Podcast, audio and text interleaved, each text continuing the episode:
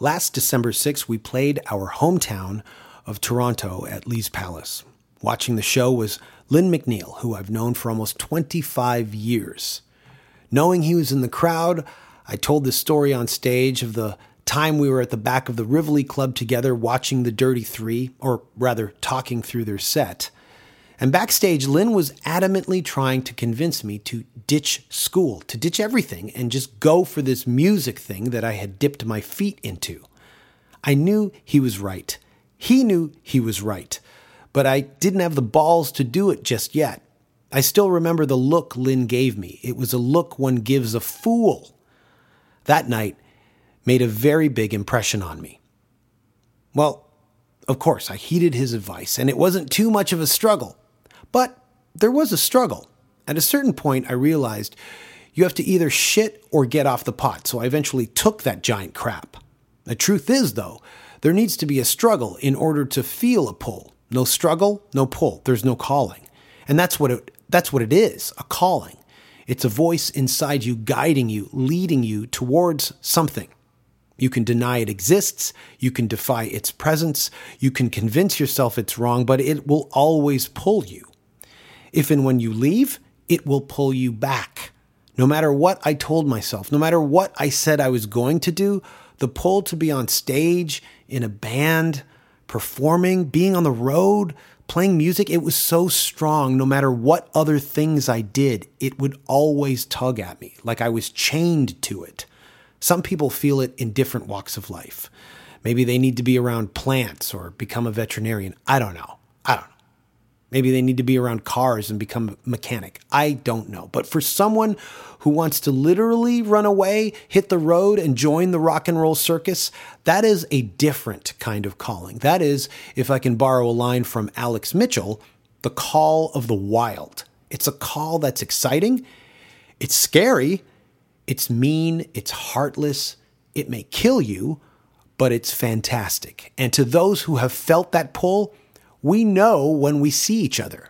I meet them on the road, I see them on stage, and we can sense the cloth we're both cut from.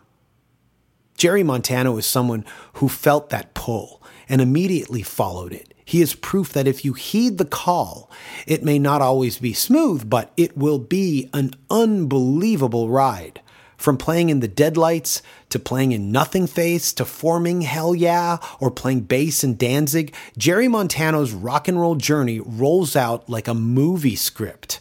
If you close your eyes while listening to this episode, while Jerry speaks, you'll be able to see it. Everything one hopes happens to them if they dare take a gamble in the world of rock happened to Jerry. Last week, guitarist Sean Kelly was on the podcast, and he talked about his formative years getting into rock and roll and eventually touring with rock bands. Sean grew up four hours from me, so we do have similar entry points. But here's Jerry Montano, who grew up in California, and still the same touchstones apply. In this divisive world we currently live in, where everybody is at each other's throats, I can't help but observe that while growing up and being told rock and roll is a bad path to choose, having it maligned so much and used as a re- reason for ridicule towards me, to turn around and see how unifying it actually was, that people so far apart can have so many shared experiences and backgrounds without ever meeting, is a testament to the power of rock and roll and the power of music. I met Jerry at the last show we ever played. Gallagher's Pub at Huntington Beach with Junkyard and Mono Deluxe this past February. Ace Von Johnson introduced us, and then COVID happened. Since that time, Jerry and I have continued that discussion from that initial meeting at the show, and I knew this podcast episode would eventually happen. There are so many twists and turns to this episode. I mean, I didn't even get to ask him how his friend Marco knew HR from the Bad Brains, but we'll save that for next time. I want to thank Ace Von Johnson for introducing the two of us to each other. Thanks, Ace. And thank you for listening while we are in lockdown. I appreciate the comments and the tweets about the episodes. And if you haven't already, please subscribe. I do this out of boredom and an insatiable need to hear myself talk, but also to get episodes like this one you're about to hear. All I ask is a like on iTunes and or a kind review. This episode needs a seatbelt, so strap in because Jerry Montano is on the podcast and it starts now. The Danko Jones podcast is the best around. They play to get his tangos go out for free. I'm so glad I like to sometimes. Jimmy in from fucked up. Stop playing hang down, down. Danko Jones has a podcast. It's called the Danko Jones Podcast. La da da da da da da da da. La da da da da.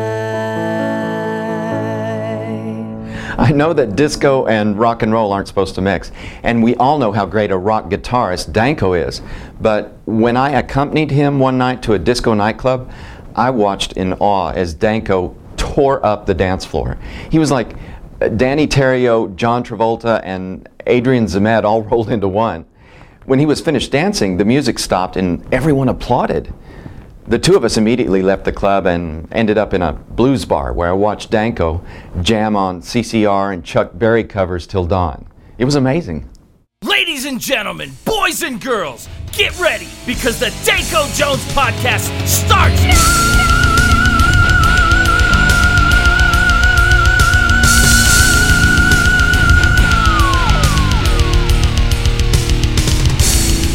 Hello? Danko. Hey Jerry, how you doing, man? Good man, how are you? Great, great. Um, the last show we played before the COVID lockdown was uh, the Huntington Beach show, and you were there. Yeah. That's my last memory of playing in a rock band. Oh my god, right? You're like from those fucking gigantic shows in Europe and then Huntington Beach, which is still cool, right? Because being in clubs, that's still like the vibe, but nothing really beats like a gigantic crowd going crazy. Yeah.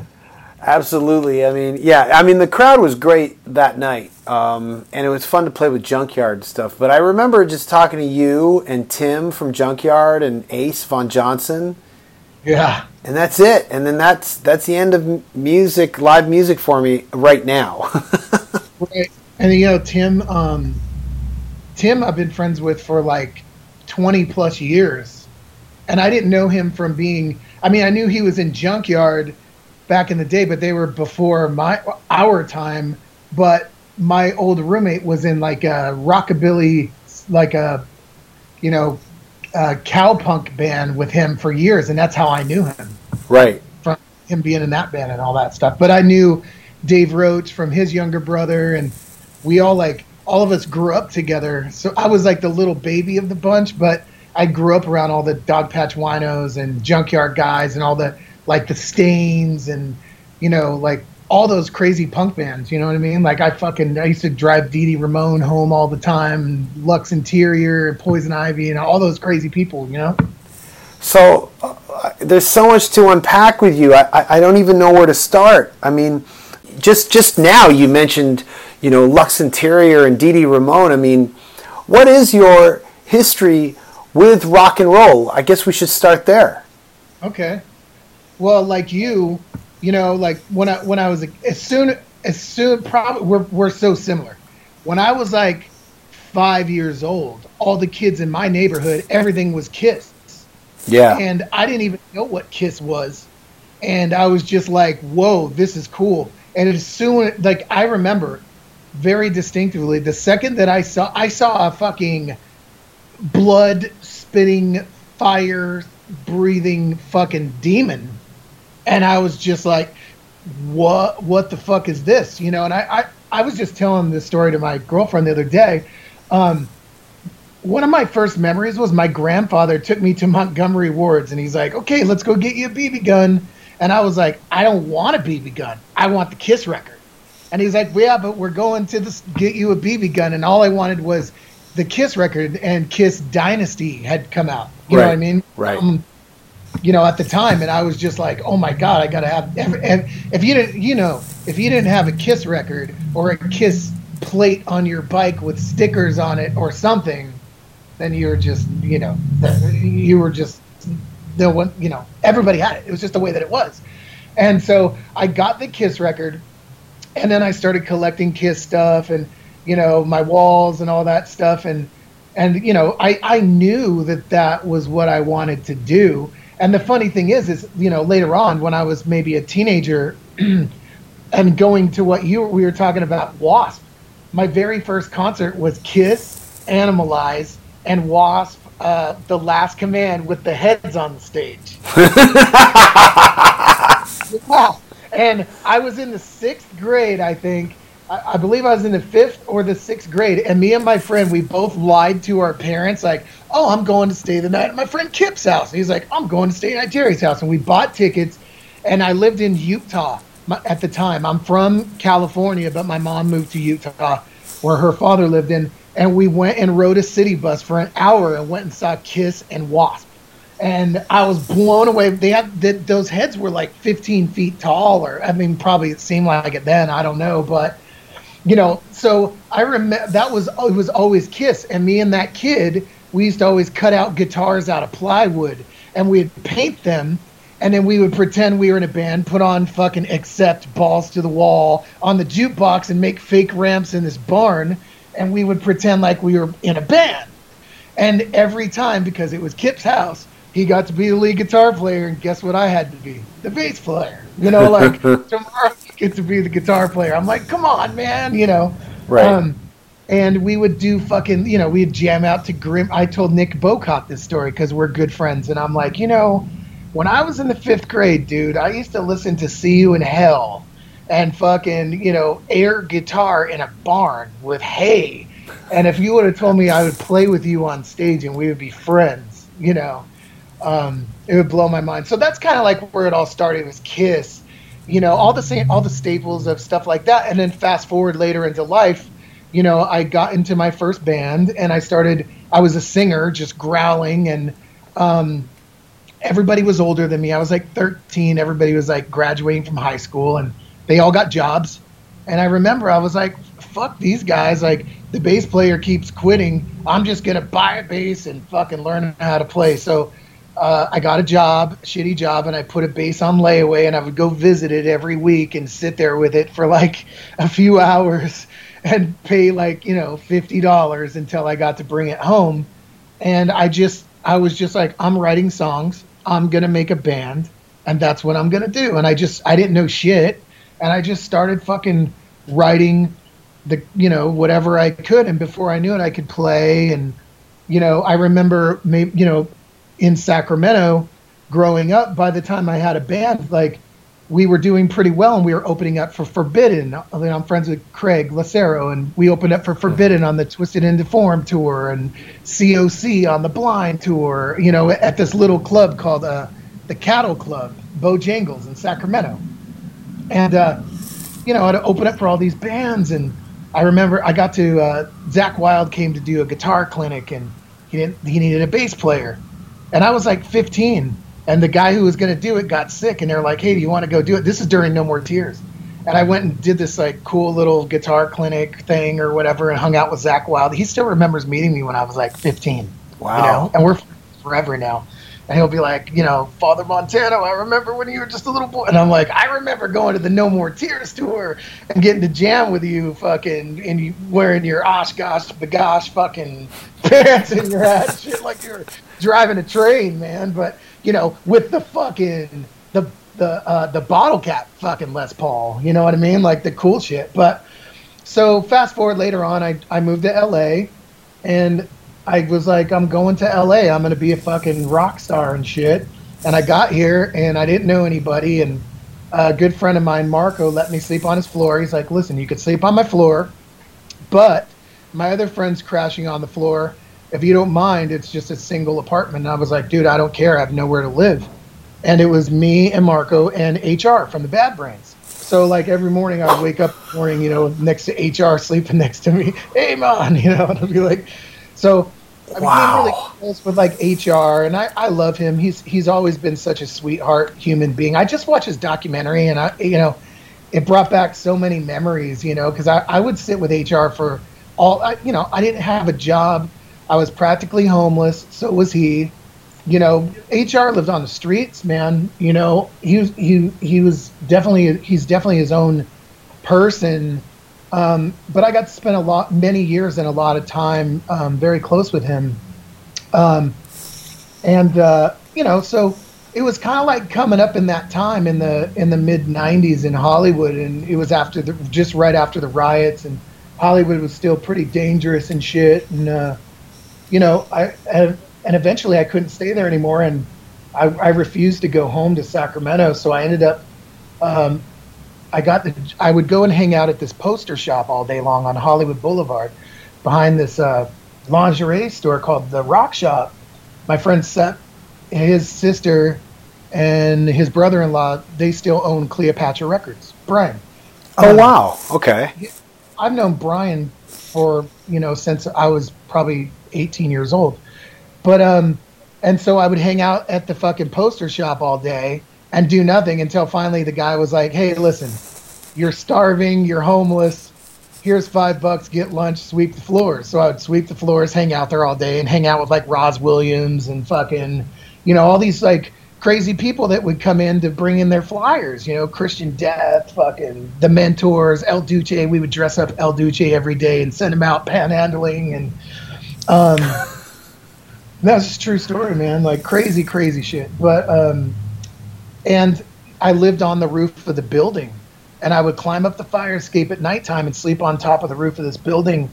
And then, you know, in the morning, I would come down the fire escape and fucking get my clothes out of the bathroom in the fucking poster shop and shower and whatever, and then spend the day there. And then I would wa- wander down uh, to Hollywood Boulevard to this place called Bar Deluxe, which was a punk rock bar, like rockabilly bar.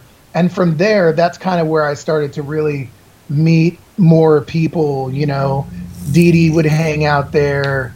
You know, all different people. You know, Brian Setzer would come in. The guys from Tenderloin, like, like all these cool underground punk bands, and even my roommate. You know, I had met at the time Koichi from Static X. You know, I I booked their very I think their very first show ever when they first got to LA at that little punk bar, and me and um, me and my friend Rob who's he goes by Blasko, Blasko from Ozzy. You know, Right. at the time we were in a band together, and you know we were kind of like the bartenders who, or he was the bartender, I was the bar back, and I would hang out in there and you know for ten bucks sit there all night, drink a few free beers, and we would you know hang out with all these cool people, and it just kind of spread from there. I think you know how it really started was one day at the poster shop this guy that I worked with said, "Hey man, there's this party." This house party, you should come. And I was like, okay. So I go to this house party and there's this guy and I'm sitting there and I'm like, dude, this place is great. He was he managed this apartment building, right? So there was all these empty apartments and we're all getting drunk in them in the empty rooms and shit. And I'm like, dude, this is really cool. He's like, yeah, I manage a place. I'm like, so what do you do? And he's like, well, I'm a hairstylist in Beverly Hills. You know, I do like Lisa Marie Presley's hair and all this shit. And I'm like, man, that's so fucking rad. You have a job. I, I can't even buy a Whopper with cheese, you know, for real. And, uh, and, uh, you know, he's like, well, you know, I was, I'm a singer in a band too, blah, blah, blah. And I was like, really? And he's like, yeah, man, you know, you, you should meet the other people in my band. I meet them and I, they're like, so you're from Sacramento? I'm like, yeah. Where do you live? I'm like, I live on the roof of the fucking rock shop on Hollywood Boulevard. And they're like, listen, the guitar player, he's like, dude, I, he's like, fuck that. Just live at our house. You can live on our floor. We don't care. And it was Dez from um, Driver. That he was Oh really? yeah. So it was like Dez and Meegs, Miguel. So it was like way before it was, you know, Coal Chamber had gotten signed and I was like living on their floor and we would have all these crazy cake parties, dude. And we'd sit in the front yard, I swear to God. And it would be like me, Shavo from System, Darren, Static X, Coal Chamber, Fear Factory, Downset, you know, all the bands that ended up being all the nu metal bands. We were all friends playing like shows at the Coconut Teazer for three dollars on Tuesday nights. I mean, I have all those flyers: Incubus, Snot, System, you know, just endless. Head P, all the bands, you know, that in the 2000s we all ended up getting record deals. But that's kind of how it all started, and I ended up playing with Blasko and um, this band Suffer, and he joined Danzig, then he joined Prong, and he went on and on. And Right. I was still doing my, you know, kind of finding out where I was going, and I started jamming with the guys from Pygmy Love Circus with like uh, Danny Carey and um, Mike Savage and all that stuff, and and then Shavo called me and was like, "Hey man, listen, there's this band from Orange County called the Deadlights, or called Suction." And he was like, you know, you should go down jam with them. I was like, dude, I'm not playing in a band from Orange County. I'm from Hollywood. I'm never going to Orange County. Anyway, I went down there, jammed with them. They were super cool. I gelled with them. We wrote a song, and I was like, dude, I think this is the song. And I happened to know my guitar player from the Pygmy Love Circus band. Um, his best friend was a lawyer, this guy, and now he's the guitar player for Dokken, Jon Levin. This is before he was a guitar player, and well, actually, before that, he was in a band called Warlock. I didn't know that, right? Like in the '80s or something. Oh, okay. Yeah, and so gave him the demo, and you know he did the whole like record thing. Like, listen, man, you know I guarantee you a major label contract within three months, or you're a free and clear. Okay, dude. Two weeks later, he calls us. We go into this place. Sylvia Rhone, the head of fucking Elektra, and all their staff come in. And uh, well, right before that, Lars from Metallica wanted to sign us and she came in we played for her and fucking we had like million dollar deal right all of a sudden like i was 24 and next thing you know we were you know we were like the last band of all the bands static had been signed coal chamber um, uh, system was signed everybody was signed and we were like the last band and finally we got the deal with Elektra, and you know kind of went on and started doing it re- for real you know it's pretty crazy Wow. You know, and and that street you know that was the Deadlights. That was the Deadlights, yeah. And so we ended up uh, doing the record with Sylvia Massy at Sound City, which was fucking so much, which was magical and cool. And she was great to work with. And because basically it was like Sylvia Rhone, the president of Elektra, came in. It was really weird. We play for her, and she comes in with a heavy entourage, all these limos, like out of a fucking movie. And she's, you know, and she sits there, looks at us, and then it's dead silent in this place. And, uh, and they're like, okay, play. And they're like, okay, you know what I mean? Weird. So we play, and after like 15 seconds, she raises her hand and says, stop. And I remember I looked at my singer, Duke, and I was like, you motherfucker, you fucked it up. motherfucker, I hate you. And she's like, and they're talking for a minute, and then she says, okay, um, Rebecca? She's like, yeah. She's like, who did uh, Tool's record? They're like, Ron St. Germain. Get him on the phone. Uh, he's doing 311. Okay, who else did Tool? Sylvia Massy. Get him on the phone. Hey guys, yeah, see you in New York in two weeks. Congratulations, see you later. Bye. Everybody got up at once and left, and we were like, "What?" And they're like, "You just got you just got signed to Elektra." And I was like, "You mean the fucking record label that I fucking like looked at all my Metallica records on and stared at that logo since I was a little kid?" You know, like. What? And dude, and and it ended up being this. I mean, it ended up being a little bit of a fiasco because we signed a production deal and we had to fight these guys for some money for a while. But we ended up getting the deal and made the record. And Static X took us out on our first tour, which was fun. And then I remember our second tour. Our manager was my old drummer Joey Gold. He's he's in a band from Love called Love Hate from L.A. Oh yeah. Okay. Yeah, and so I had him. He was our manager at the time, and he was great. We're still really close friends. And dude, I remember we came from Static X, and my, one of my favorite bands was always Type O Negative. Like I just fuck. I was a Carnivore fanatic. I was a Type O Negative fanatic. I just loved them since I was a teen. And I remember we played our last show with Dope and Static X, and he was like, "Hey guys, keep your bags packed. You're going out with Type O Negative in two weeks." And I was like, "What?" I remember it was a World Coming Down tour. And I remember I was sitting in the RV. I'm sure you've had this moment many times where you're going to open up for somebody that you're just so excited for and you just want to see them, but you don't want them to know that you see them. you know what I mean? You're like, oh my God, like, really? Are we doing this? And you're looking like, oh my God, there he is. You know, and you know, you know how it is. It's like Yeah. first day at school and you're excited. And then that kind of led into like a whole long relationship with um, Type O Negative and you know Slipknot. Same thing. I think when we were making our record with uh, at uh, Sound City, no, we were NRG and you know they would bring bands in occasionally. And one day Ross, who we're friends with, Ross Robinson, comes in. Hey, I'm bringing this band in, and I remember I was sitting there with my bass, and Slipknot hadn't been. They'd just been signed. They hadn't done anything. And Paul Gray, who ended up being very very close with, he comes in and he's like, dude, and I'm like, dude, I just got a Ernie Ball endorsement and Ampeg, and so we're nerding out, you know, and we exchanged numbers, and I remember. um he was like, "You should check out my band, dude. It's kind of crazy. We wear these masks and shit." And I was like, "Okay, I'll check it out." And we ended up becoming friends, and they took us out on like their second tour. But this is like early on, you know. But all of us, it, there there was like a really strong camaraderie at the time. I think you know, with, we were all so young and everything was so new and none of us really knew what we were doing. There was not like a real blueprint, and nu metal was kind of blowing up at the time. I mean, the Deftones and some some of those bands came before us, but all of us were like babies, you know. Um, so it was like a lot of fun stuff with the Deadlights and Type O and you know Slipknot and dude, I remember we played New York City and we would do a cover of Life of My Own by the Cro-Mags. Oh Yeah. wow, yeah, right. And fucking we play we play Life of My Own at the Roxy. It was us, Biohazard, and Slipknot at the Roxy, and um, and we play it. And after the show, this guy comes up to me and he's like, "Dude, this is like the that was like one of the best covers I've ever heard of that song." And I'm like, "Dude, thank you so much. What's your name?" He's like, "My name's Paris," and I was like, You know, I mean, it's one of those things. Like some people would freak out about Lady Gaga. I'll fucking, you know, I'm like mm, Yeah. freak out over Paris to fucking Cro-Mag. You know what I mean? Like Oh yeah. Jesus. But so it was a lot of fun like that with the Deadlights, and then it, it you know, us and Disturbed, and you know, Draiman and I are still like family, like very, very, very dear friends, and you know, even just meeting them, you know, I'll never, you know, so early on. Their first tour was Danzig, you know.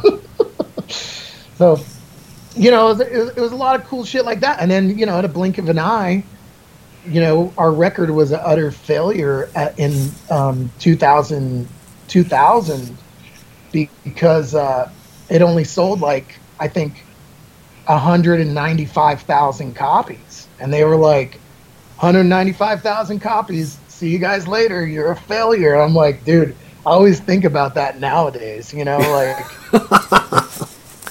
you know what I mean? Like, yeah, well, I mean, how many records? I, I don't even want to say 195,000. They're like, oh, really? But, you know, this day and age, fuck, you know, it's, it's so mind blowing Yeah. and and then before I knew it, man, I was fucking, I was out being a rock star and living my dream and doing the Ozzfest and and next thing you know, I was fucking, I was going to get a job at the Virgin Megastore.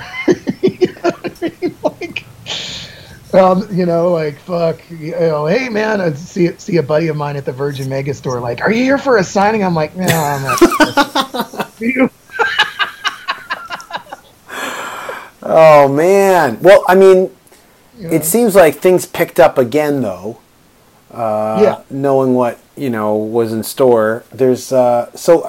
How did the Nothingface gig uh, come about then? that's kind of what happened. Well, in ninety, in nineteen ninety two, Nothingface came through Sacramento, and Tom Maxwell and I met, and we just hit it off, and we got drunk, and I ended up coming to L.A. with them that night. Like, oh fuck it, I'll go to L.A. with you guys with Nothingface. It was their very first tour, different singer, and we just became really good friends, and we always stayed in touch. And so then here we are, you know, in 1998, 1999. And I was like, holy shit, you guys are doing it too, you know? And he was like, dude, you're in the Deadlights. And we were always happy for each other. And and so after the Deadlights got dropped and I was working at the fucking Virgin Megastore downstairs stealing CDs all day, um, very, very bitter. Um, so for that like two weeks, and I, I remember um, I was going to Dallas, Texas in a couple of weeks because I, from the Ozzfest, I became really close with Dime and Vinnie because we were on Elektra together, and Elektra was always trying to partner us up with Pantera. Right. You know, so on the Ozzfest, Dime and I became like family. So Right. when we got dropped and Ozzfest was over, he was like, "Hey man, come." Dead, he would call me Deadlight. Deadlight, come to fucking come to Dallas and come be in the band, you know, come play in my side band, Gasoline. And I was like, all right. So I remember it was New Year's Eve 19, New Year's Eve 2000. So I was flying, to, I was about to fly to Dallas to go spend time with Daryl and play with Dime and Vinnie and Gasoline on New Year's Eve at the clubhouse and do like three or four shows or something, mainly covers, but it was fun. Um, and Tom and I was working at the Vegan, Virgin Megastore, and fucking Tom Maxwell called me. He was like, "Hey, man." First, he called a few times. And I wouldn't take his call because I thought it was maybe some drama. Like, why does this motherfucker call me? so finally, I got the phone. He's like, he's like, "Listen, man, Bill quit the band, and we're gonna need a bass player." I'm like, "Dude, I'm the bass player." It, it was like that, um, like the Chris Farley thing. You know what I mean? Like, can I sleep in your bed? I'm sleeping in your bed. You know, it was like Right. I was just like, no, no, no, no. I'm, I'm the bass player. Well, you got to talk to Matt. No, no, no. I don't have to talk to Matt. I'm the bass player. Well, you know, I'm like, doesn't matter. in the band, you know. And I remember I hung up the phone. I, I was at work at the because I worked at that Virgin Megastore for like two or three weeks. I hung up the phone. I got out, stood up from my little desk area, and walked out. And they're like, you go, you, "You're going on a break?" And I just kept walking, kept walking, kept walking. I walked home, and I remember on my walk home, my friend pulled up in her car, and she stopped on the side of the road. She's like, "Hey, do you need a ride?" I'm like, "You know what? I'm enjoying my walk home," and I never got my check. I came back. I was just like, "Yeah, dude, I'm done." And um, and like a week later, I flew to Dallas, spent a couple weeks with Daryl and Vinny, and played at the gasoline gig. And Tom called me, and Dime Gone For was like, "Listen, you know, if you put Deadline in Nothingface, because we have the same manager, Pantera will take Nothingface out on tour." And he was like, "Well, we're already putting him in the band." He's like, "Put him in the band." you know, but you know, it was probably like six in the morning, and we were fucking shit hammered, fucking whatever, and uh, and that was it, man. Before I knew it, I was on a fucking, I was back home from Dallas, and I was on a plane, and learned like 12, 13 Nothingface songs in four days, and fucking boom, I was back on the stage at a sold out show at Irving Plaza with Nothingface, and Wow. right out on the fucking tour again, you know, and Wow. You know, and then through Pantera and back and forth and, you know, back through it. And then Bill was coming back to the band and I was like, you know, struggling with a lot of drinking and shit. I was hell, we were hellraisers and, and then I, Bill came back and I ended up back at home again for like a couple of years and, uh, and it just kind of, you know, it was always up and ups and downs. You know, I, I came back and I was like, I'm not going to play music. And then I found some band from Louisiana, and next thing you know, fucking some. It was all. You know how it is. It's like it'll always call you back. If if it's if it's meant to be like for whatever reason, it always brings me back, no matter what. You know, I, I've I've done so many different things, tried different things in my life, and it always calls me back. You know, like it's it's just part of it. And I came home from Nothingface, and um, um, I found this fucking band that I wasn't even looking for, and we had this manager, and we were, you know, living in the. Here we are again. I'm living in this house that's like a recording studio, and you know, they're like, listen. We got this other band from Florida coming down here. We're gonna work with. They're gonna be sharing the house with you. We're like, that's cool. Ended up being um, Yellowcard. They were like Oh. from Florida. Right. And so this before they had gotten signed, even you know. So fucking here we are. You know, it's like us and Yellowcard, and this guy was our manager, and you know, I was like, look, you know, we were about to fire him, and he's like, I, I'll never forget this. We're driving over Laurel Canyon in his fucking parents' Beamer, and he pulls over. He's like, listen, this is my hail mary. I, you don't fire me, and I'm gonna make this call. Deal, and I'm still your manager. And I said, sure, okay, whatever. We're all in the we're all in the fucking car together with him, right? And um, literally, like right by right by the Houdini mansion, he fucking pulls over. and We're like, okay, what's going on? You know, like, well, he gets on the phone in the car. He's like, hey, um, it's it's Baron. I'm with the guys. Oh, hey, what's going on? No problem. Hold on, let me patch you through. Okay, we're like, what the fuck's going on? Next thing you know, this voice gets on the, the phone and says, hey guys, it's Fred. We're like, okay, whoever the fuck you are, right? And he's like, I love your fucking shit. We've been listening to it for like a month. um, we want you guys to play the Viper Room tomorrow afternoon for a fucking showcase. And we're like, still like, who the fuck's Fred? You know, like, and then we realize it's Fred Durst, and he had just signed Puddle of Mudd. So like, Flawless Records was gigantic. You know what I mean? This was like, that's how I know Danny Wimmer, that does all the aftershock, because Danny had just moved from Florida, and Danny was uh, Fred's best friend. Okay. Um, and he was like the A and R guy. So we ended up fucking here we are, man. Well, now I try to quit music, and now I'm like showcasing for fucking Interscope and Fred Durst, who's like the hottest shit on the planet at the time. You know, I mean, we would go to a bar, and the second I would fuck, we would walk into places. I swear to God, like you walk through, and people would just hand me business cards. Like, I don't care who you are. I'm from Warner Chappell Publishing. Call me tomorrow, and I will give you money. That's how it was. No lie. You know, like if he's working with you, I don't even need to ever hear it. Like, you know, we'll work out a deal tomorrow. It doesn't matter. Because whatever, at the time, whatever he touched was like gold. you right. know? Yeah. Yeah. And so we ended up like, he's like, we play for him, and he's like, congratulations, call your families. You just got signed to Interscope Records, flawless. And we were like, holy shit, what the fuck, right? And three days later, 9 11. The entire music business shut down, you know, and um, when the, when the 9 11 thing happened, and then slowly he would have us come and jam with him, uh, you know, like it started to turn into like a thing where he was having us go jam with him on new Limp Bizkit songs. And we were like, this is less about our band, and it seems like you're uh, trying to like fucking, you know, uh, shark us for your band and shit. And so uh, then fucking I ended up going out to the desert and jamming with John Garcia and John or John and uh, Unida, and I was doing that, and that was fucking rad because I was a Kyuss fan, and, you know I knew the Queens guys and shit. And so I was doing that, the- doing the stoner desert rock thing for a while after that, and then Johnny Kelly, who's like my best friend from Type O, called me and said, "Hey, Howie Pyro's quitting fucking uh, Danzig." And Glenn GD asked for your your number and and that was it. I went and had a me- sit down meeting with Glenn at his office with his com- at his comic book office at the time, mm-hmm. and he was like, "I'm like, well, do I need to audition?" He's like, "Nope, you're in the band." And he's like, "You're the first member. You're you're the first guy I've never auditioned. I always wanted you in the band. You're cool. You got the job." Wow. And that was it, man. Fucking, I learned all these songs for nothing. I mean, you know, I learned all four notes in various fucking various, uh, you know, different fucking ways. But yeah, and um, and then boom, you know, I was back out with Danzig for all those years, making records with them and and touring the world, you know, and and then uh, and then through all that, you know, I, I remember I was with um, me and John, me and Glenn were going to do um, Full Metal Jackie's radio show, and uh, my phone kept ringing, ringing, ringing. It was Johnny, you know, over and over, and and I was like, "What the fuck, Johnny?" You know, like, "Yo, like I'm going to do the radio thing or whatever."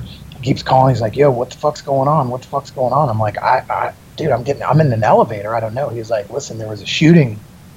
and they're saying that fucking Diamond and Vinny are both dead. And I was like, what? And it, right as the elevator doors closed, um, you know, I remember I was just like, uh, so I, as soon as the elevator doors open, I immediately called Daryl's cell, called Vinny's cell, kept calling, calling, calling. Then I called the house to try to go, Rita, you know, I'm getting voicemails, voicemails, voicemails. And I'm sitting there kind of freaked out and we're hearing the news reports. Like we're sitting there trying to do this fucking radio interview, and I was just like, dude, this is like my like these guys are this dude's like these guys are like my family friends. You know, they care of me, and I mean, Dime Dime tattooed me. You know, we fucking get drunk, tattoo each other, shit. Um, and uh, yeah, boom, man! All of a sudden that happened. Uh, I'll never forget that. You know, it was, I, I and you know at the time I think I was a little, I was a little I hadn't talked to him in a couple of months because I was a little bitter because I was supposed to, you know, I, I wanted the Damageplan gig and we talked about it and then they ended up, you know, giving it to Bob because he lived there. And, and I remember Daryl and Vince, they came to town and they called me. They're like, yo, we're shooting a video. Please just come down and hang out. And I was like, all right. So you know, luckily, I ended me and uh, Dave Draiman. We went and we went out to Viper Room or something, and and then later that night, Dime and Vince came over because we'd always hang at at uh, Draiman's house, and uh, and we were just kind of hanging out, and and they were like, "Hey man, can we go outside and talk to you for a minute?" And I'm like, "Yeah," because I was still kind of like, ah, you know, that was my gig. Yeah. And um, and don was like, you know what, man, I fucking love you so much. I'm sorry if I've made you feel that way. And we just kind of like broke down, hugged each other, and had the best night. And then it was only like maybe a month or two later that he was gone. You know, so I was really like lucky and happy that we got that moment. right. Yeah. You know, Yeah. bad blood. I mean, we all we always had a fucking hell of a time. You know, like I have countless. I mean, the memories that I have of both of those guys. I mean, and the whole Pantera family was just you know I, words can't even really describe. You know the the amount of craziness that was going on, but also the amount of like how loving of human beings these dudes were. You know, and and a lot, you know, crazy but fun. And everything was always just like everything was always a thing, you know. I mean, but I got to have a lot of really like really genuine great like quiet moments with Daryl. You know, I'm, I remember one time we were we were jamming to do the um the the gasoline thing or something and we were at the studio where they made uh, the records and shit in his backyard Chasin' Jason where we made the first Hellyeah record and uh dude, he was just fucking killing it, shredding, you know, whatever. And everybody went outside on a break or whatever, and it was just him and I sitting there with, the, you know, he had his guitar in his hand or whatever. And I was like, I just gotta ask you once. I'm like, dude, like, how do you do it? You know, like, I don't, I don't. It blows my mind. You know, like how, how you play. I just, you know, mm-hmm. for whatever reason, I don't. I would never usually ask that kind of a question, but there was a moment, and I asked it, and I swear, in the most genuine way, he looked at me and he was like, "You know what, man?"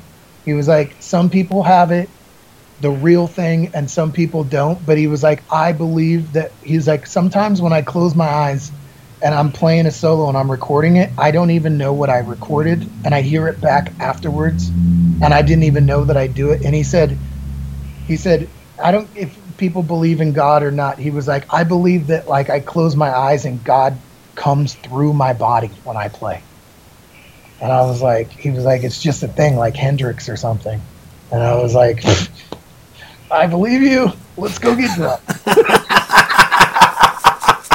You know what i mean? Like but you know we, we would have these we, we would have these moments. You know there was there was just always so much fun and you know, Daryl's just a person. You know, he was a very, very, he was a great character. He loved little containers, loved little containers. So, you know, like little Coke cans and the little tiny beer cans. He would go buy a whole fucking refrigerator of them because he just got a kick out of a little beer can or a little tiny Coke can. You know, like it was just the small details of just random crazy shit, you know, or whatever it was, you know, like, hell, let's go buy a fucking $10,000 of this for fun. You know? Well, I, I mean, I've never, I, you know, I, I'm not anywhere near. I've only met them as kind of like a fan, Vinny and and and Dimebag. But the times that I have, they were genuinely very, very easy to approach and easy to talk to, more so than anyone at that caliber of of success. Um, and yeah, both. I've met Vinny three times, and I met Dimebag once. And all Wow. all four times I walked away going, "Wow, they're pretty cool," you know. So that was really nice. Uh, I believe all these stories are, that you're telling me about them. Um, it's great to hear that they were just like, yeah, just really genuine, nice, down to earth people.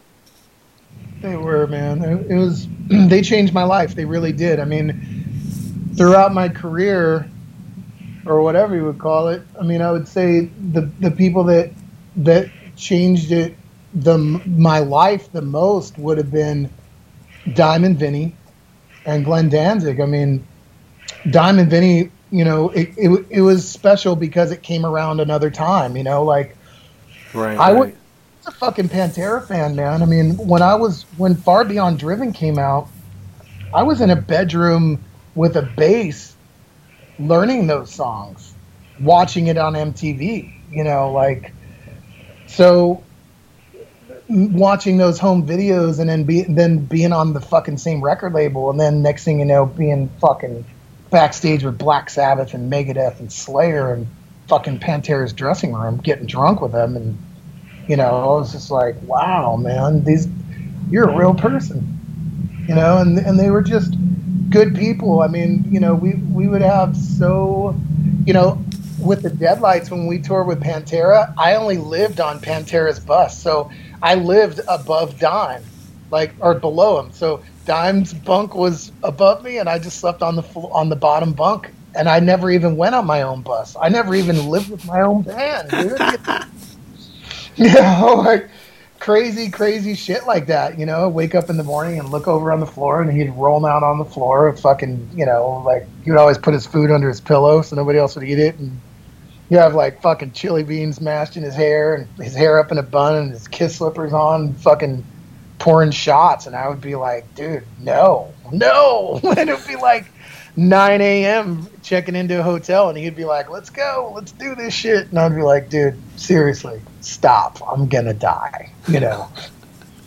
but, um, it was always, it was always a good time. But, you know, and then that, all that happened and, you know, next thing you know, fucking, you know, um, I was on a plane to Dallas for a different reason, you know, and Mhm. uh, and all of us were, and it was like a, a nightmare, you know, like to be for everybody involved, you know, just to be there and for the um, finality of something and and how real it was, you know. I mean, I mean, I was I was there, dude. Fucking Eddie Van Halen brought that fucking guitar in there and put it in his casket, and it is with him in the ground, you know, to this day. hmm Um, but no guitar, no nothing. There's nothing in the world that like that uh, would ever put any kind of light onto that situation. You know, I mean, it was very a very dark time because Dallas was always filled with so much fun and excitement and joy, and it really felt after he passed away that like the whole city like it dimmed the city every person that lived there had a story about him and like pantera was like you know like a thing it was such a thing there. It was like a it was like texas pride you know and when that happened it was like so dark and that and then around that time you know maybe about a year afterwards that's that's when i started calling vince saying hey man listen you know me tom and chad we want to make our own band and uh, we would love for you to be the drummer you know and he was just kind of like absolutely not you know i mean he, he, he was he was very adamant like listen you know I, I love you and i'm like listen i got a singer who's got a fucking grammy nomination and gold records and this could be a huge thing and he was just like i love you thank you but i'll, I'll never play music without my brother you know Right. and I and I would just be like, I fucking I I, I have no rebuttal to that. You know what I mean? What what turned him? What what convinced him to do it? Well, I had I had hit him up and uh, and he said, you know, he politely was like, no, you know, and then maybe a few months later, I hit him up again because originally I think Chad was uh, on tour. Okay, so the original Hellyeah band, it was basically Nothingface with Chad singing. We we were in we were in New Orleans, and Chad didn't like his band, and he got drunk, and we were we didn't get along with our singer Matt, as he did a lot of drugs and we drank. So the, it was like me, Ch- Chad, and Tom were like best fucking friends, still are, and um, and I remember we were we were sitting on Bourbon Street. And I looked at him and I'm like, why don't we just start our own fucking band? You know, like drunk, like fuck our bands, you know? And when we were we were on tour with Disturbed. It's Disturbed, Nothingface, Mudvayne, and Spineshank. And um and it was like, yeah, that's a good idea. I'm like, yeah, we'll call it fucking multiple stab wounds. you know, the heaviest shit in the world. And we were like, yeah, multiple stab wounds. So whenever we get drunk, it was always a joke. We're to start this fucking band or whatever. And then, you know, a, maybe a, a year or two of me calling everybody, going, "We should really do this. We should do this. We should do this." And Chad being like, "Well, I got to make another Mudvayne record." And I'm like, "Fuck a Mudvayne record. Let's do this," you know. And um, so we finally got together, recorded a song called "Waging War," which is on the first Hellyeah record. It was the first song we ever recorded, and it was our drummer Tommy Sickles from Nothingface. So basically, it was Nothingface with Chad, and uh, it was fucking bad as fuck. I'll never forget. There's a line in the song that says, um, like in the chorus, he's like, "Headless, handless, motherfucker, cold white and breathless." And Chad and I were getting on an airplane to fly to Baltimore to go record that song, and there was a newscaster on the on CNN or whatever, and they were like, "The lifeless body of this woman was found headless, handless," and blah blah blah. And I was like, "That's it, dude! Like headless, handless." And he was like, "Oh, I love that." So it ended up being in the song. We went there, did it. Chad went back out on tour, and he was like, "Listen, we're touring with Sevendust and Morgan Rose would love to be the drummer, and I love Morgan." I'm like, "Yo, dude, I love Morgan. You know, his his his fucking uh, daughter is like my fucking, you know, I'm practically like a godfather because his Rayna from Coal Chamber, who I used to live with in the old days, when they first got together, we're we're all we were already connected, you know. And it didn't end up working out, and then the band kind of fizzled out again. And I was like, Chad's like, well, we don't got a drummer, da da da, and I'm like, fuck that. So I called up Vinny the first time. He said no. I called him up again, and he was like, He's like, Montano. I'm like, dude, listen, you should really consider this. And he was like, you know, I, I really would love to know. And then, dude, at like four o'clock in the morning, maybe like a few months later, I get a drunken, fucking hammered ass phone call from Vinnie Paul in the middle of the night, 4 a.m. You know, deadlight, what's up? So I've been thinking, fuck it, let's do this fucking band. Tell those motherfuckers fly out to Texas, let's do it. And I was like, what? Yes. And uh, I never even told Chad and Tom that I had talked to Vinnie Paul or even asked him. And so I called them the next day. I'm like, yo, I got us a drummer. They're like, who? I'm like, uh, Vinnie Paul. And he's like, get the fuck out of here. I'm like, he's like, shut up. I'm like, no, no, Vinnie Paul. He's our fucking drummer. And they're like, what? Chad was like blown away. You know, he for a couple of weeks, Chad was like nervous to call Vinny. And I would be like, yo, Vince keeps calling me saying, "Why is Chad not calling me?" And Chad would be like, "I don't know what to say him. He's fucking Vinnie Paul." And I'd be like, "He thinks you're snubbing him." You know what I mean? He thinks you're, he thinks that you're not calling him because you're like, you know, you're being a dick. He's like, "No, dude, it's Vinnie Paul." And I'm like, "Yeah, I know." so we fucking flew out there, dude. Oh, right. The, so the night before we were gonna go fly out to do that. He told me like many a few months later. He told me, he said, "You know what, man? The night before you guys got out here, I was gonna call the whole fucking thing off because um, we recorded in that studio, but the night that Daryl died, and they came home." They rolled all that gear in that room and locked that door, and no one had opened that door. I don't think since since that since they came home from that incident. Yeah. And um, Vinny had they Vinny and Brydog, I guess, had to go through the studio to get it cleaned up and ready for us. And he said it was just too much. He couldn't be in there seeing his stuff, and he was going to call it off. But luckily, he didn't, and the rest was history, man. We went in there and we wrote a song every day. We'd write a song. We'd be like, "All right, let's fucking write a song." Get fucking. Chad had like a buddy at Coors Light. They sent us like an actual pallet of fucking Coors Light, like a sick, like a five foot fucking pallet of booze. no lie. And we fucking sit out there, drink all day, play, write a song, record it, and then about 4:30 in the morning, when we had it good and down, we would burn it onto a CD, drive down to the strip club, Vinny's strip club, put it on, have the DJ play it, have the girls dance to it, and then we'd be like, if the girls can dance to it and they like it, then it's a hit. And that would be it. That would be the test every single night. You know, we write a song, get hammered, go to the titty bar, play for the girls, go back, party till morning, wake up, right? And we just we would just on repeat, you know, and and then um, you know it was it was all like it just happened. There was no extra songs. We just every song we wrote that day was the song for the record, and we just had like this fucking time of our lives, and you know, so on and so on. It's just you know a lot of like life, you know. I mean, like I'm so grateful for all these things that happened. I mean, I ended up,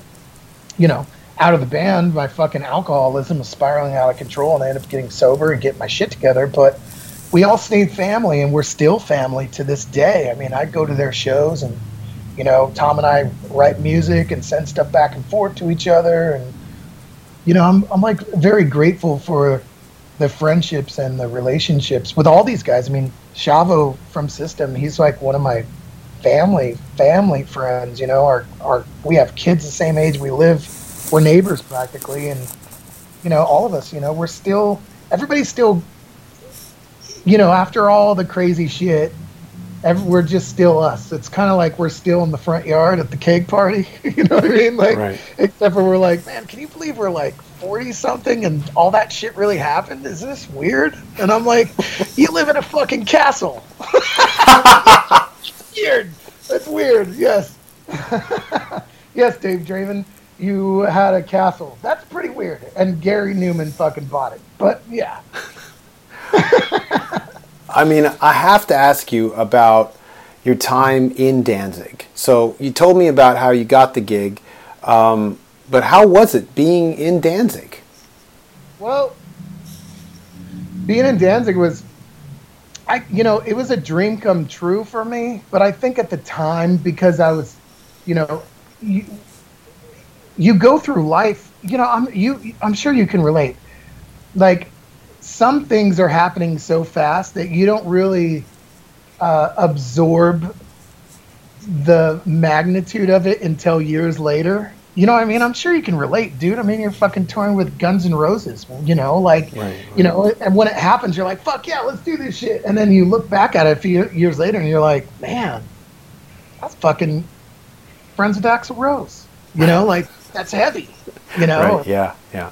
you know and it was it was like that man i mean because i saw danzig with Rod, with white zombie i saw danzig on lucifuge and Right. i sat out and waited in front of the tour bus like the people that would wait for me and i sat out and got glenn danzig's fucking autograph Ah, that was me too. Yeah, yeah.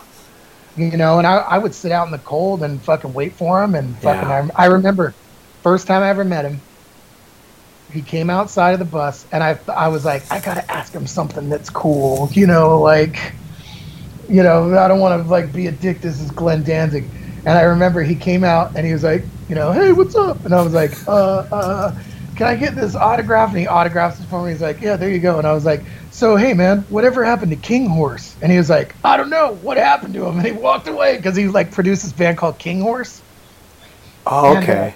uh, on Def American, and it was actually a pretty decent record. Um, and uh, and he was just kind of like, yeah, whatever, fuck you. And I was like, oh, you're Glenn Danzig, and I got your autograph, and it's going on my wall, you know. but um, so it it was it was surreal. Um, it was to play the songs that I loved so much. You know what I mean? Like, dude, I mean, to be able to play Long Way Back from Hell, Mhm. like to me was just like, I mean, Twist of Cain, all those songs. I loved all those songs. I mean, to play those songs was was really cool too. But Lucifuge had like a very special place in my heart. Like I loved the second record so much. Same with me. Same thing. Yeah. Oh man, it's just that record. There's some there's a magic about that Yeah, record. I agree. and I love everything about it. But Long Way Back from Hell, every single time we could play that song, I would just be so pumped up. It's just, just it's, I love it. And Going Down to Die, like that song live is so fucking heavy. I mean, I love playing all of them, but to be able to be on stage and look over and be like, dude, I'm in fucking Danzig. It's that's insane. It's amazing.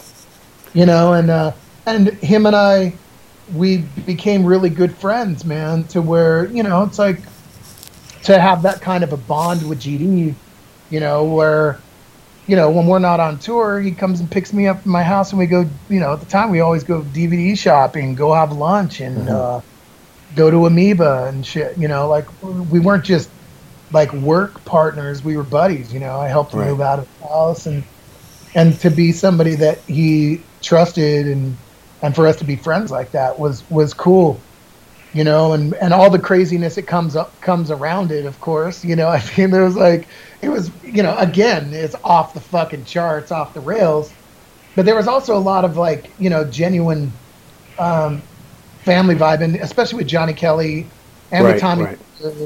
And i you know with todd youth for a little bit todd did some stuff with us Right. um, but the, all the whole see the thing about Danzig was is that everybody that's ever been in Danzig, I've like grown up with and known. You know, like when I was younger, you know, I knew Joey C. You know, I was like, holy shit, Joey, and then Rob Nicholson, Blasko, and Tommy, and fucking um, Johnny, and just eh, you know, pretty much everybody that came through the band, Lazy, all all, all the members. I always knew them all, so it's it's kind of cool to be a part of the legacy of it, you know, of something that that's never going to go away, you know, and and to, and then to also be, you know, to be on a few be on a few records was is like something that you know that that's something I give my kid, you know, like Mhm. my dad's on fucking few Danzig records. Danzig will always be around, you know. Jerry might not be, but Danzig will, you know. The, Yeah. the music will be there. Um, so yeah, a lot of cool shit like that, a lot of crazy shit, and getting to the fun stuff. You know, I mean, I'll never forget. I was at my house, and Glenn called me and said uh, he was like, "Hey, so uh, you know, what do you think about bringing Doyle out and doing some fucking, you know, doing a Misfit set?" And I was like, I remember I wanted I wanted to jump out of my fucking skin, dude. You know, like I wanted to fucking scream at the top of my lungs, but you can't do that. you know what I mean? Like there's got to be a little bit of reverse psychology in there because if you're too excited, he'll say no. If I'm like, yes, let's do it, he'll be like, yeah, whatever. It doesn't seem like that good of an idea, you know. So I, I know from all the years of working with him, I was like, I remember I was like, okay, I'm at the crossroads. Not that my decision would make a make that much of a you know thing one way or another, but I'll never forget it because Pepper Keenan was. I think Pepper was staying at my house at the time. Um, Hurricane Katrina or something had happened. Right, right. But Pep, I think Pepper was living with with us, and uh, and he was like, yeah, Pepper Pepper was living at the house, which is another funny story. I'm like sitting up, Pep's like, you know, sitting at the kitchen table, this big fucking knife. You know, everybody's doing drugs and partying. It's the next day, and he's like, "Hey, man, uh, one of my buddies is stopping by to, to like uh, to pick me up. You know, so if somebody knocks at the door, you know, you answer the door, just let them know or whatever. Fucking James Hetfield comes to our fucking house to pick up Pepper. oh, he don't. He wouldn't tell me who, but you're like, what the fuck, you know? And I'm sitting there looking at like, like what? James Hetfield, you know, like uh, he's over there. How's that ride the lightning re- record? you know, they don't know what the fuck. It's, what do you say, James Hetfield? You know, Right. like Yeah. Wow. Your hand? God fucking rhythm fucking guitar hand of all fucking time, you know? Um but anyway, going back, so yeah, man, he he was like, you know, what do you think? And I was like, holy shit, Doyle. And I remember my answer was, yeah, but everybody will be there to see Danzig anyway, right? And you know, he's like, yep, you're right. And I was like, yes. And he was like, yeah, I think we'll do it. And I was like, oh my god, yes. I hung up the phone and I was I had goosebumps over my whole fucking body. I'm like, I get to play fucking Misfit songs with Doyle and Glenn. Like, That's Dude. pretty cool. Yeah. that's like for me, that's like being able to play with fucking Dee Dee and Joey Ramone Yeah. or fuck Yeah. Jimmy Page and fucking Robert Plant. Yeah. Like, like that that's on a fucking level Yeah. that at the time that my mind couldn't even comprehend because you know you gotta remember also as you know he wouldn't even fucking do a misfit song and this is like the thing that everybody's always wanted for all time you Yeah. know and and it's the one thing i always wanted for all time and i just hope that if it ever happened he would still hate Jerry only enough that maybe I would be able to do it. Sorry, Jerry. You know what I mean? Like, Right, right. and uh, and it and it just worked out, man. And uh, I'll never forget, dude. We fucking first day of rehearsals. We go in the fucking you know in the rehearsal room, and uh, you know I'm nervous. I've never met Doyle. I just we had mutual friends, and everybody always spoke so highly of Doyle. You know, he's the greatest guy, blah blah blah. And I'm just like, Right. well, you know, it's first day at school again. Here we go, right? I fucking walk in. There's Doyle, happiest, nicest, sweetest human being that he is, and uh, and then it was like, fuck, here we go. And GD walked in. He was like, all right, let's do it. And fucking, I want to say that one of the first songs that we did was Earth AD or fucking, uh, I think it was Earth AD or Death Comes Ripping. And, uh, dude, I will ne- it's it's burned into my brain because the second that we played the song, he had the microphone and he got down into that stance that's like on the t-shirt. You know what I'm talking about? Yeah. You know, where he's like kind of crouched down, like the fucking 25 year old Glenn Danzig from the fucking Misfits. And dude, he got in that stance, and I looked over, and it just came out of him, like instinctually, you know. Wow. And it, it was like it wasn't like a moment that he like thought about. It just happened, and I was like, "Whoa, we're really fucking doing this shit." And we fucking burned through all the songs, you know, like 15 songs in fucking 20 minutes or something, you know. And um, it was just, and even Doyle at the time, he was just like, "Wow, I can't believe we're doing this. I can't believe we're fucking doing this." And I'm like, "You're fucking telling me, Jesus, man." What was it? Was it Johnny on drums yeah, it was me, Johnny Kelly. and Uh, Tommy? Tommy and um, and Doyle, yeah. right. And we went out and did that for a long time, and um, you know, so much crazy shit. You know what I mean? Like, you know, there, there's there's the there's the fun, you know, beauty of like being a part of something like that, and you know, artistically. But there's also like, you know, we were fucking we were crazy too. And like I told you when we first, you know, when we first started talking, dude, I had my little Bose fucking speaker thing, and me and Johnny everywhere we'd fucking go, dude. Probably in, um, I don't know, I want to say in 2003, 2000, 2002, 2003. I fucking heard of this fucking Danko Jones shit, dude. And it was like, you know, I always like kind of like Nashville Pussy, some of that stuff, but it wasn't like, it didn't have that. It, the, all those things were missing, just kind of like that fucking rock and roll thing. And the second that I found your shit, I swear on my soul, dude, it was a never ending playlist ever, never, ever, ever, ever. You know what I mean? I never fucking stopped listening to that record. Wow. Thanks, man. Every fucking show, it would be like, Danko? Yep. Put on the Danko. We're playing in 15 minutes. And we'd fucking, you know, I'd throw on your fucking record and we'd fucking get warmed up, start doing shots, have drinks, and fucking that was that was usually how the night started with the Doyle thing and with the with a lot of Danzig shows was with this fucking I didn't even know Danko Jones was a person. I thought Danko Jones was a band. I didn't care what Danko Jones was. I was like, dude, this shit, you gotta fucking hear this. This is this is it. This is it. Wow. I man, I had no idea. And it's interesting because you were on Circle of Snakes, right? Right. And I remember there's when Circle of Snakes came out, uh, we played this festival and uh, in Switzerland, and and um, I don't know, there wasn't. I think there's some sort of weird. It wasn't a competition, but every night of this festival, the the the people would give a watch to the band that they thought earned it, like one watch. So our band got the watch that night, and um, the we had gotten these free CDs as well, like like a ton from our um, from one of our labels, and they handled uh, Circle of, Okay.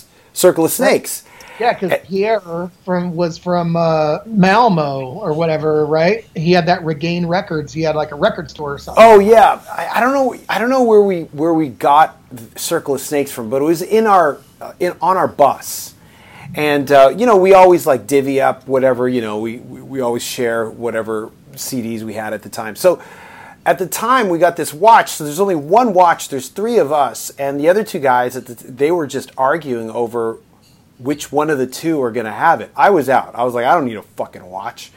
And, and so to just ease all the tension between, uh, uh, they just said, okay, let's just give it to me. So I got the watch, and so I go, oh wow, I got this watch, but I still get Circle of Snakes, right? I remember that Circle of Snakes was more important to me than this Swiss watch that uh, they were fighting over. So that I always, I always got a kick out of that. That the Danzig album was were more valuable to me than Than than, the the watch. watch because they were like, okay, we're, we're you know they're getting mad at each other, and so they were just like, just give it to him, and now everyone's even because he doesn't even want it.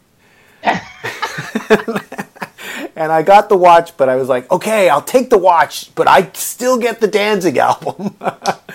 so that I always remember that with Circle of Snakes. Dude, so rec- you know, when we made that record, we didn't even know we were making that record. You know, it was kind of like, really, yeah, it was like that was just how it happened. You know, that it was how he worked, and you know, we would go into we would go rehearse before tours, and he'd be like, "Jam this riff." And we're like, "What riff?" He'd be like, "The one that's like." Ah, ah, ah, ah, ah, ah." Well, right, right. at each other like, Tommy, I guess you better make up a riff fast. It sounds like that. Like, all right. You know, we would jam it and it'd be like, yeah, that's cool. You know, we'd be like, all right. And then, you know, whatever, we'd do the set and go on tour and come back. And, you know, he'd be like, all right, let's uh, jam that idea. And we'd be like, what idea? He's like, that song we wrote, fucking, you know, the one. Or like, okay. you know, Wow. and that's how you know we went in the studio and and uh, and uh, made that record, and it was kind of like it just happened, you know, literally just happened. It was like written on very much on the fly, but he he does a lot of his work in post production. But it was my first time working with him, and it was interesting just to watch him.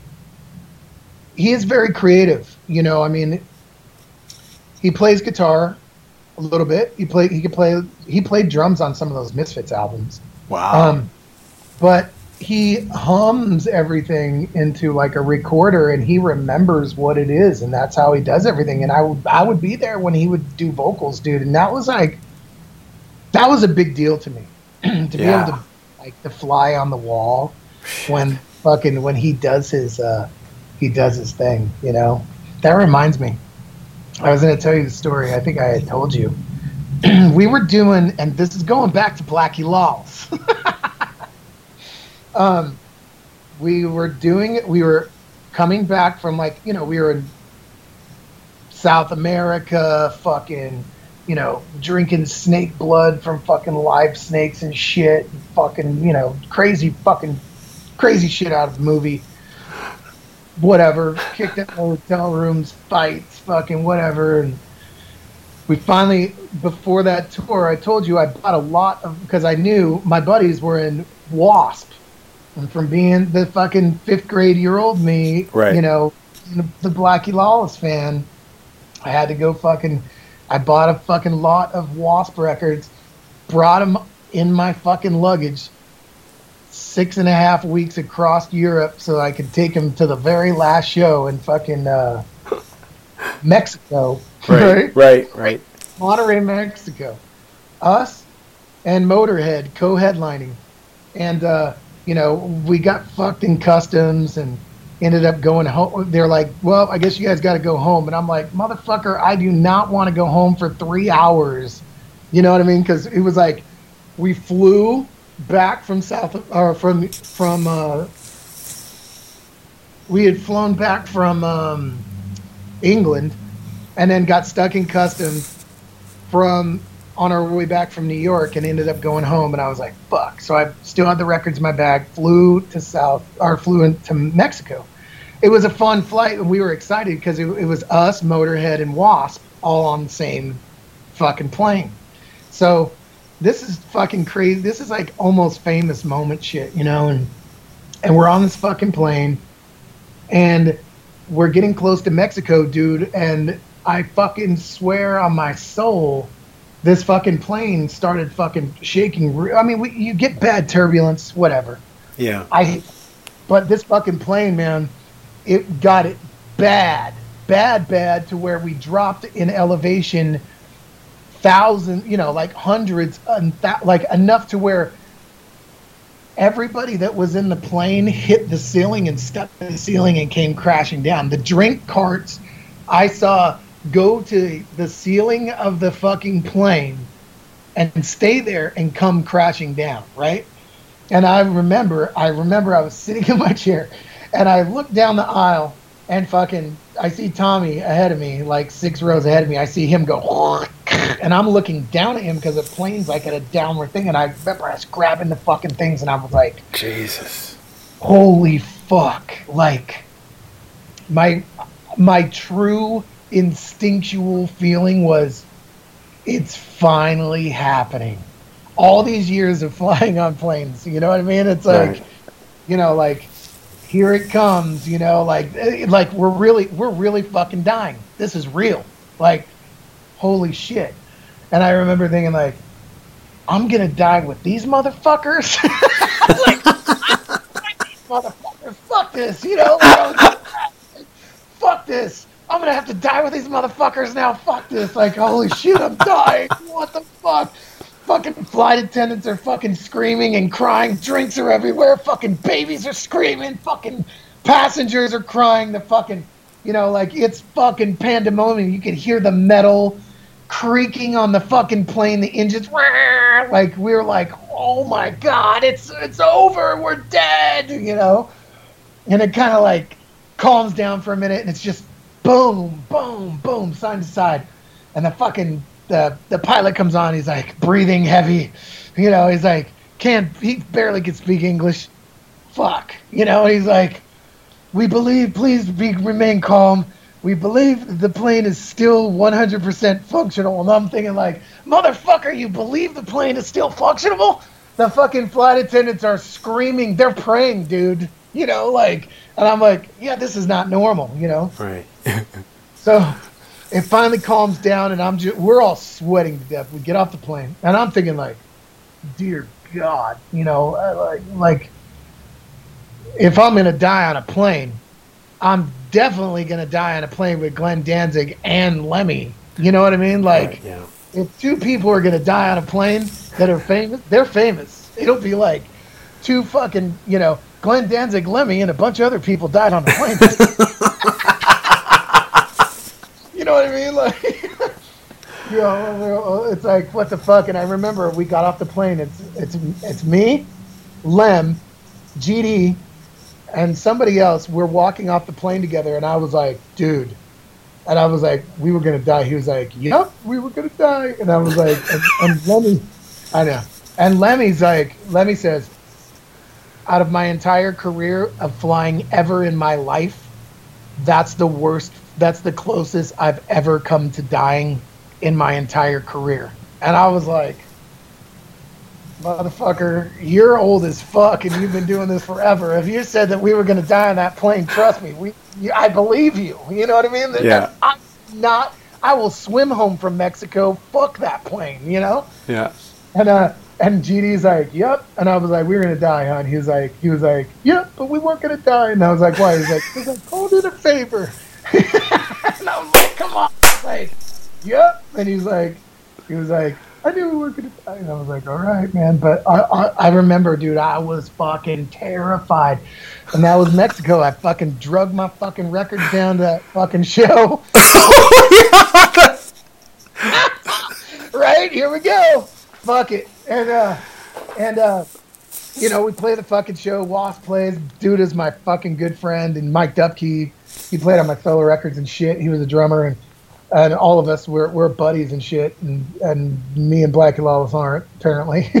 but, um, yeah, man, and I fucking brought the records down, and the fucking managers like, you know, I'm like, I, I told you I was in the dressing room, and they're like, hey man, whatever's left in there you can have. So I grabbed the fucking booze, we're getting shit hammered, and and uh, and then afterwards, I'm like, all right, cool. I go down to the lobby, and we're all hanging out, Lemmy and fucking all of us or whatever, and I, you know, got a little buzz on, go up to my room, grab my Wasp records, like fuck yeah, come down, standing there for a minute, you know, and fucking Blackie Lawless won't even look at me.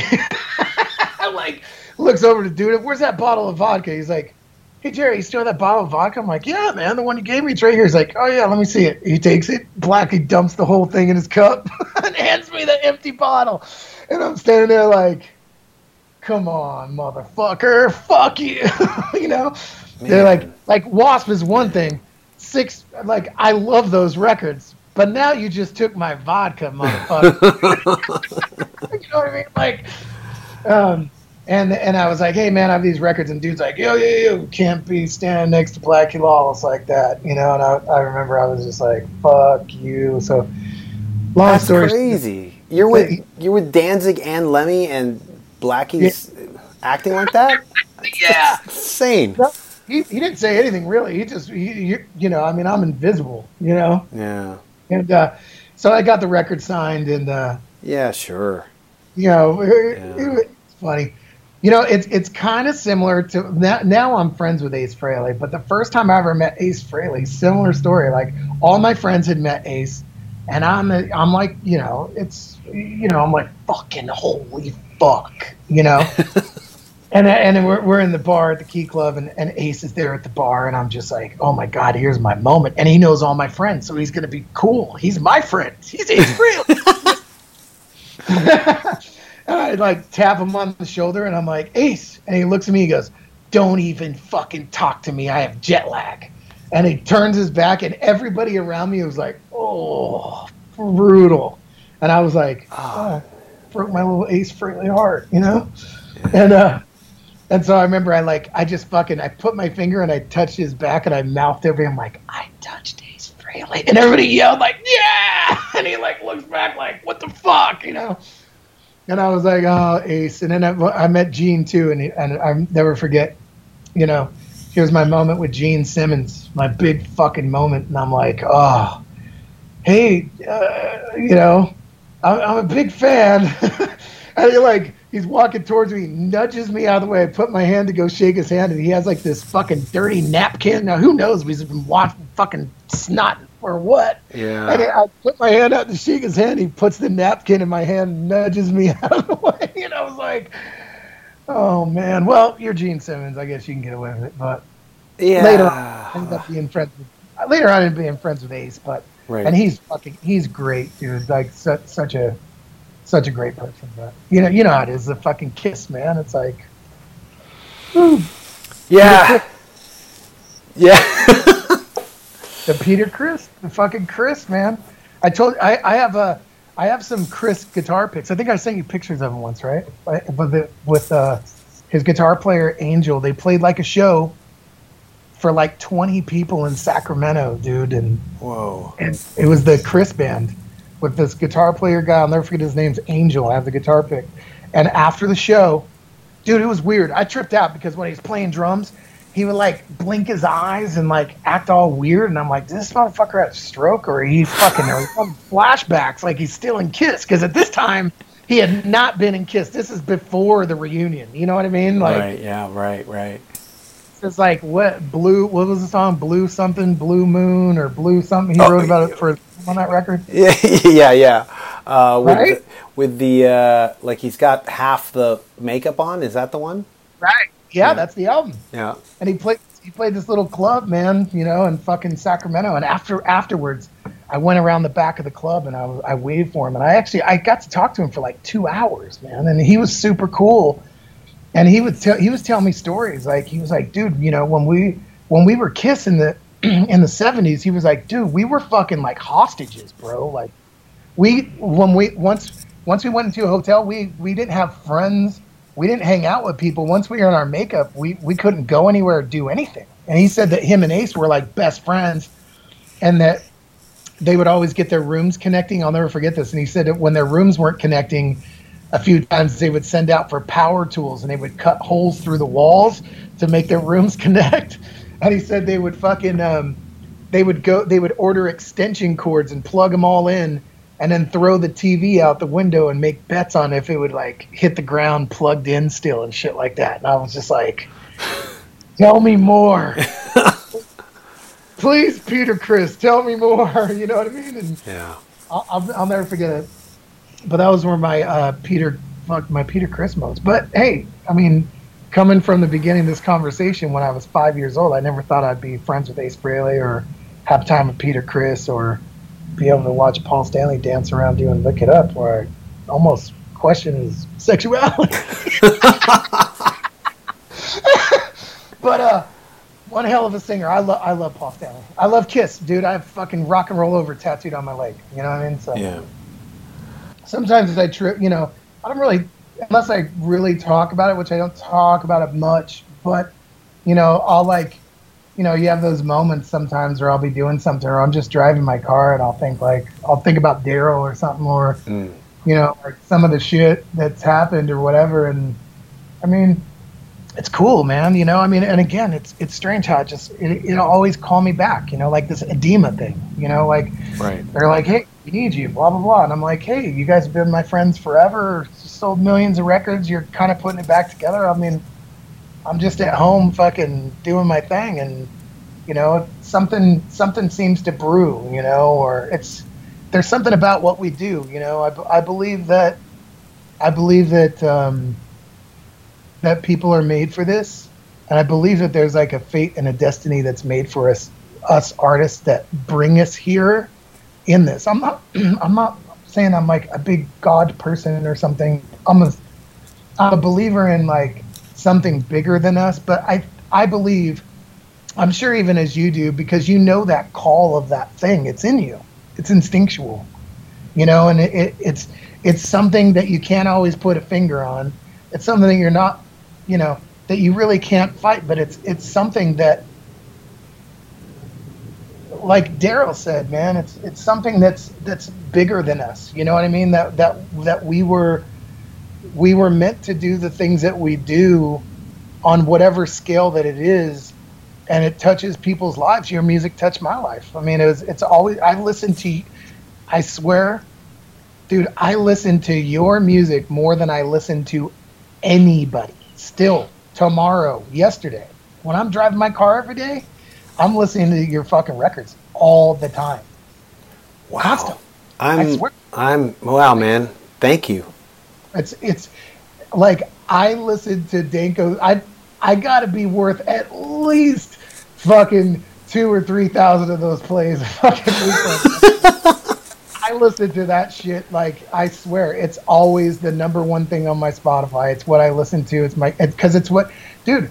It's what if I'm in if if I'm not having the best day. If I put on your music, I feel fucking happy as fuck. I, Wow. I- no matter what, it, it brings me in a good mood. No matter what, when I'm like, when I got to do errands and I'm feeling good, you know how it is. And you're driving with the windows down, it's Danko Jones. If I'm in a bad mood, I put it on. If I'm feeling good, if I'm getting ready to go out, me and Ace are going hiking, we're doing whatever. I, it's it's a go-to for me. So, you know, it's like what we do touches people's lives. You know, what you do touched my life, and I got to be your friend, and it's cool. But you know, there's there's there is something there's something bigger about what we do that calls us back that that makes us what we are you know? I, I believe that on all in us people that are artists or like i kind of believe it. I kind of call it sounds weird but i've always kind of call it like i'm a creator in a way. Not really so much like creating music but i can manifest i'm you did it too. We manifested our fucking real life dream you know, and create something from absolute zero, from Yeah. thin air in a bedroom with nothing in it. You created something that touches fucking hundreds of thousands of lives everywhere at any given time across the world. You know, we you created that. That's pretty intense and it's cool. You know what I mean? So thanks for what you do too, man.